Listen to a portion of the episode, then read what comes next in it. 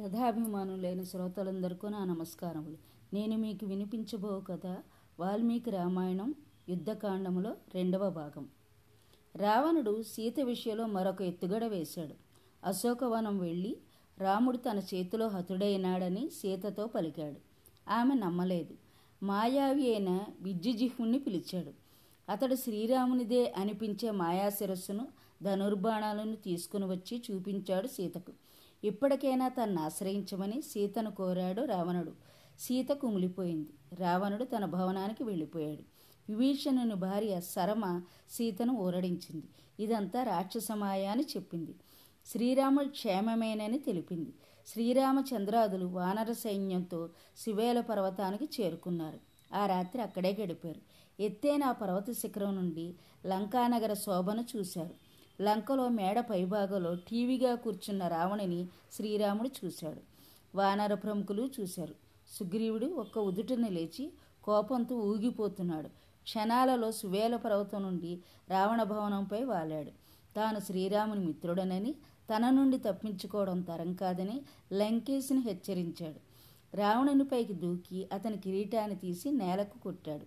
రెచ్చిపోయాడు రావణుడు. సుగ్రీవ ఇంతవరకు నీవు నా కంటపడలేదు లేకుంటే ఎప్పుడో హీనగ్రీవుడవు తల తెగినవాడవు అయ్యేవాడివి అంటూ గర్జించాడు. ఇద్దరి మధ్య బాహాబాహి యుద్ధం జరిగింది. సుగ్రీవుడు రావణుని ముప్పుతిప్పలు పెట్టి క్షణాలలో రివ్వున ఎగిరి సువేల పర్వతంపై వాలాడు. శ్రీరాముడు సుగ్రీవుని సున్నితంగా మందలించాడు. తొందరపడి ఇలాంటి సాహసాలు చెయ్యవద్దని సలహా ఇచ్చాడు. రావణుని వద్దకు అంగదుని రాయబారిగా పంపాడు శ్రీరాముడు. సీతను అప్పగించుకుంటే శ్రీరాముని చేతిలో మరణం తప్పదని లంకకు విభీషణుడు రాజు కాగలడని శ్రీరాముని వాక్యంగా రావణునికి వినిపించాడు అంగదుడు. సభ అట్టుడికి పోయింది. నలుగురు రాక్షసులు అంగదుడిపై విరుచుకుపడ్డారు. అంగదుడు వారిని తన చంకలో ఇరికించుకుని ప్రాసాదంపైకి ఎగిరాడు. అక్కడి నుండి వారిని బలంగా నేలపైకి విసిరాడు. సింహనాదం చేసి ఆకాశ మార్గంలో శ్రీరాముని చేరాడు. రావణుని భావం అర్థం చేసుకున్నాడు శ్రీరాముడు. ధనుస్సుకు పని చెప్పాల్సిన సమయం ఆసన్నమైందని అర్థం చేసుకున్నాడు. లంకపై దండయాత్ర మొదలైంది. లంకను నాలుగు వైపుల నుండి సైన్యంతో ముట్టడించాడు శ్రీరాముడు. తన భవనం మీద నుండి పరిస్థితిని గమనించాడు లంకేశుడు. దీర్ఘాలోచనలో పడ్డాడు. యుద్ధం మొదలైంది. ఇరు సైన్యాలు తీవ్రంగా పోరాడుతున్నాయి. ఆంజనేయుని చేతిలో జంబుమాలి సుసేనుని చేతిలో విద్యున్మాలి మరణించారు. చీకటిలో ఎవరు ఎవరో రాక్షసుడా వానరుడా అడిగి తెలుసుకుని మరీ కొట్టుకుంటున్నారు. అంగదుని చేతిలో రావణకుమారుడు ఇంద్రజిత్తు ఓడిపోయాడు తట్టుకోలేకపోయాడు కపట యుద్ధానికి దిగాడు. రామలక్ష్మణులను మూర్చపోయేట్టు చేసి నాగాస్త్రంతో బంధించాడు. వారు మరణించారని భ్రాంతిపడి రావణుని వద్దకు వెళ్ళి విషయాన్ని తెలిపాడు. రావణుడు అభినందించాడు. రావణుని ఆదేశం మేరకు త్రిజట మొదలైన వారు సీతను పుష్పక విమానంపై యుద్ధభూమికి తీసుకువెళ్ళారు నేలపై పడి ఉన్న రామలక్ష్మణులను సీత చూసింది. మరణించారని భావించి కన్నీరు కాలువలు కట్టేలా ఏడ్చింది. పక్కనే ఉన్న త్రిజట ఓదార్పుతో కూడిన ధైర్యాన్ని ఇచ్చింది. రామలక్ష్మణులు బ్రతికే ఉన్నారని ఆధారాలు చూపించింది. వానర సైన్యం ప్రసన్నంగా ఉండడం ఒక కారణం. అన్నింటికీ మించి భర్త మరణించిన స్త్రీని పుష్పక విమానం తీసుకొని రాదు అని చెప్పడంతో సీత మనసు కుదుడు పడింది గరుత్మంతుని రాకతో రామలక్ష్ములు నాగాస్త్ర ప్రభావం నుండి విముక్తులైనారు. వానరులు జయ జయధ్వానాలు చేశారు. అవి రావణుని గుండెలో అపశబ్దాన్ని జోడించుకుని ప్రతిధ్వనిస్తున్నాయి. హనుమంతుని చేతిలో ధూమ్రాక్షుడు అకంపనుడు అంగదున బారిన పడి వజ్రదంష్ట్రుడు నీలునికి చిక్కి ప్రహస్తుడు యమపురి బాట పట్టారు. రావణుని బాణశక్తికి సుగ్రీవుడు మూర్చబోయాడు శ్రీరాముడు విల్లందుకున్నాడు. అన్నను వారించి లక్ష్మణుడు రావణుని ఎదిరించడానికి పూనుకున్నాడు. వానరసేనపై శరవర్షధార కురిపిస్తున్నాడు రావణుడు. ఆంజనేయుడు రావణుని దాటికి అడ్డుకట్ట వేశాడు. అరచేతితో హనుమంతుని బలంగా చరిచాడు రావణుడు. చలించిపోయాడు మారుతి. క్షణంలో తేరుకున్నాడు. అరచేతితో రావణుని ఒక దెబ్బ వేశాడు. కంపించిపోయాడు దశగ్రీవుడు. తేరుకుని వానర బళ నాకు శత్రువే అయినా నీ శక్తిని మెచ్చుకుంటున్నాను అని యుద్ధ సహృదయతను చాటాడు రావణుడు. రావణుడు ప్రయోగించిన శక్తి అనే ఆయుధం లక్ష్మణుని ఎదలో నాటుకుంది. స్పృహత స్పృహ తప్పినాడు లక్ష్మణుడు. అతన్ని ఎత్తుకుని వెళ్ళాలని శతవిధాలా ప్రయత్నించి విపులుడైనాడు రావణుడు. అంతలో ఆంజనేయుడు రావణునిపై దాడి చేశాడు. వక్షస్థలంపై ముష్టిఘాతంతో రావణుని కూలబడేటట్లు చేశాడు. లక్ష్మణుని శ్రీరాముని వద్దకు చేర్చాడు.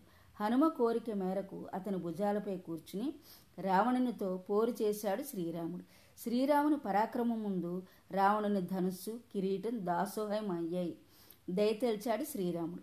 రావణునితో నీవు యుద్ధంలో అలసిపోయావు. సేద తీర్చుకునిరా. అప్పుడు నా బలమేమిటో తెలుస్తుందని శుతిమెత్తగా చెప్పాడు. అంతఃపురానికి తిరిగి వెళ్ళిన అవమాన భారం రావణుడిని ఒక చోట కూర్చొనియడం లేదు. కుంభకర్ణుని నిద్ర లేపమన్నాడు రావణుడు. అతి కష్టం మీద ఆ పని సాధ్యమైంది రాక్షసులకు. కుంభకర్ణునికి ఆరు నెలలు నిద్ర ఒకరోజు భోజనం. అందుకే కుంభకర్ణ నిద్ర అనేది ఒక జాతీయంగా భాషలోకి వచ్చింది. కుంభకర్ణుడు రావణుని సమీపించాడు. జరిగిందంతా చెప్పాడు రావణుడు. తెలివి గలవారు జరిగిన దాన్ని గురించి ఆలోచించరన్నాడు కుంభకర్ణుడు. తనకు సహాయపడమని కుంభకర్ణుని కోరాడు రావణుడు. ఆపదల పాలైన వారిని ఆదుకునేవాడే నిజమైన మిత్రుడు.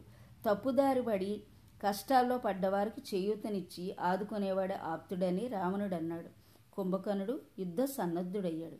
కుంభకర్ణుడు యుద్ధంలో వానరులను చావుదెబ్బ తీస్తున్నాడు. వానరులు తట్టుకోలేక తలోదారి పట్టారు. శ్రీరాముని ఆశ్రయించారు. ఇంద్రాస్త్రంతో కుంభకర్ణుని శిరస్సును ఖండించి శాశ్వత నిద్రలోకి పంపాడు శ్రీరాముడు. శ్రీరాముని బాణదాటికి కుంభకర్ణుని తల లంకలో పడిపోయింది. ఆ తల తగలడం వల్ల రాజవీధులలోని ఇంటి కప్పులు ఎత్తైన ప్రాకారాలు కూలిపోయాయి. కుంభకర్ణుని మరణ వార్త రావణుని కుంగదీసింది. రావణ కుమారుడైన అతికాయుడు లక్ష్మణుని బ్రహ్మాస్త్రానికి బలైనాడు. తమ్ముని కొడుకును పోగొట్టుకుని తల్లడిల్లుతున్న రావణుని ఓదార్చాడు ఇంద్రజిత్తు. భారం తనపై వేసుకుని ఇంద్రజిత్తు యుద్ధరంగానికి వచ్చాడు. రామలక్ష్మణులపై బ్రహ్మాస్త్రాన్ని ప్రయోగించాడు. రాముని సూచన మేరకు రామునితో పాటు లక్ష్మణుడు స్పృహ కోల్పోయినట్లు పడి ఉన్నాడు. వారు మరణించారనుకున్నాడు ఇంద్రజిత్తు. తండ్రికి ఈ వార్తను తెలిపాడు. వానర సైన్య శిబిరంలో అలజడి మొదలైంది. విభీషణుడు ధైర్యం చెప్పాడు. రామలక్ష్మణులకి ఏమీ కాలేదన్నాడు. బ్రహ్మయందరి గౌరవంతో అస్త్రబాధను అనుభవించారని తెలిపాడు. బ్రహ్మాస్త్ర ప్రభావంతో అరవై ఏడు కోట్ల మంది హతులయ్యారు. చాలామంది దెబ్బతిన్నారు. హనుమంతుడు విభీషణుడు జాంబవంతుడు కోసం వెతుకుతున్నారు. జాంబవంతుడు కనిపించాడు. సరిగ్గా చూడలేకపోతున్నానన్నాడు. ధ్వనిని బట్టి విభీషణునిగా గుర్తించానన్నాడు. హనుమంతుడు క్షేమమేనా? అని అడిగాడు. ఆంతర్యం అంతు చిక్కలేదు విభీషణునికి. హనుమంతుడు జీవిస్తే వానర సైన్యం చచ్చినా బతికినట్లే. లేదా హనుమ మరణిస్తే అందరం బతికి ఉన్నా చచ్చిన వారితో సమానమేనన్నాడు జాంబవంతుడు. జాంబవంతుని ఆదేశంపై హిమాలయాలకు వెళ్ళి అక్కడ ఉన్న సర్వౌషధి మహాపర్వతను పెళ్ళగించి తీసుకువచ్చాడు హనుమంతుడు. ఔషధుల వాసనకే రామలక్ష్ముల గాయాలన్నీ మటుమాయమయ్యాయి. చనిపోయిన వానరులు మళ్ళీ లేచి కూర్చున్నారు. సుగ్రీవాజ్ఞతో వానరులు లంకకు నిప్పు పెట్టారు. శత్రుపక్షాన్ని మానసికంగా దెబ్బతీయదలిచాడు ఇంద్రజిత్తు. హనుమదాది వానరవీరులు చూస్తుండగా మాయాసీతను సంహరించాడు. అందరూ నిజమేననుకున్నారు. వార్త తెలిసి శ్రీరాముడు శోకసంద్రలో మునిగిపోయారు. ఇదంతా ఇంద్రజిత్తు మాయేనని విభీషణుడు తెలపడంతో అందరూ ఊపిరి పీల్చుకున్నారు. శత్రు సంహారానికి ఇంద్రజిత్తు నుకింబిల అభిచార హోమాన్ని తలపెట్టాడు. దానిని భంగం చేయడానికి రామానుజ్ఞతో ఆ లక్ష్మణుడు వెళ్ళాడు. ఇంద్రజిత్తు లక్ష్మణుల మధ్య ఘోర యుద్ధం జరిగింది. ఇంద్రాస్త్రంను ప్రయోగించి ఇంద్రజిత్తు తలను నేల రాల్చాడు లక్ష్మణుడు. శ్రీరాముడు లక్ష్మణుని మెచ్చుకున్నాడు. రావణుడు యుద్ధభీములో ప్రళయకాల రుద్రునిలా విజృంభిస్తున్నాడు. వానర వీరులు తట్టుకోలేక యుద్ధరంగం నుండి కాలికి బుద్ధి చెప్తున్నారు. మరొకవైపు సుగ్రీవుని చేతిలో విరూపాక్షుడు మహోదరుడు మట్టిగరిచారు యుద్ధం చివరి అంకానికి చేరుతున్నది. రామలక్ష్మణులతో రావణుని పోరు తీవ్రతరం అవుతున్నది రావణుడు విభీషణుని చంపడానికి బల్లెమునెత్తాడు. అది మహాశక్తివంతమైనది. విభీషణునికి ప్రాణాపాయ స్థితిని గమనించిన లక్ష్మణుడు రావణునిపై బాణాలను కుమ్మరించాడు. ఎటూ తోచక విభీషణుని చంపే ప్రయత్నాన్ని విరమించుకున్న రావణుడు లక్ష్మణునిపై ఆగ్రహించి శక్తి అనే ఆయుధాన్ని ప్రయోగించాడు. అది గమనించిన శ్రీరాముడు శక్తిని వేడుకున్నాడు. నీలోని చంపే శక్తి నశించుగాక అని. అంతే అది ప్రాణశక్తిని కోల్పోయింది. లక్ష్మణుని ఎదపై బలంగా నాటుకుంది. నేలపై పడిపోయాడు లక్ష్మణుడు. వానల్లో ఆయుధాన్ని ఎంత ప్రయత్నించినా లక్ష్మణుని ఎద నుండి తీయలేకపోయారు. రాముడు తన రెండు చేతులతో బయటకు లాగి విరచివేశాడు. ఇక ఉపేక్షించి లాభం లేదనుకున్నాడు. శ్రీరాముడు వానలతో ఈ లోకలిక రావణుడో రాముడో మిగిలి ఉండడం తథ్యం అన్నాడు. శ్రీరాముని విలువిద్యా పాండిత్యానికి ఎదురు నిలవలేక రావణుడు భయంతో పరుగులు తీశాడు. నా కథ శాంత విన్నందు మీకు నా ధన్యవాదాలు.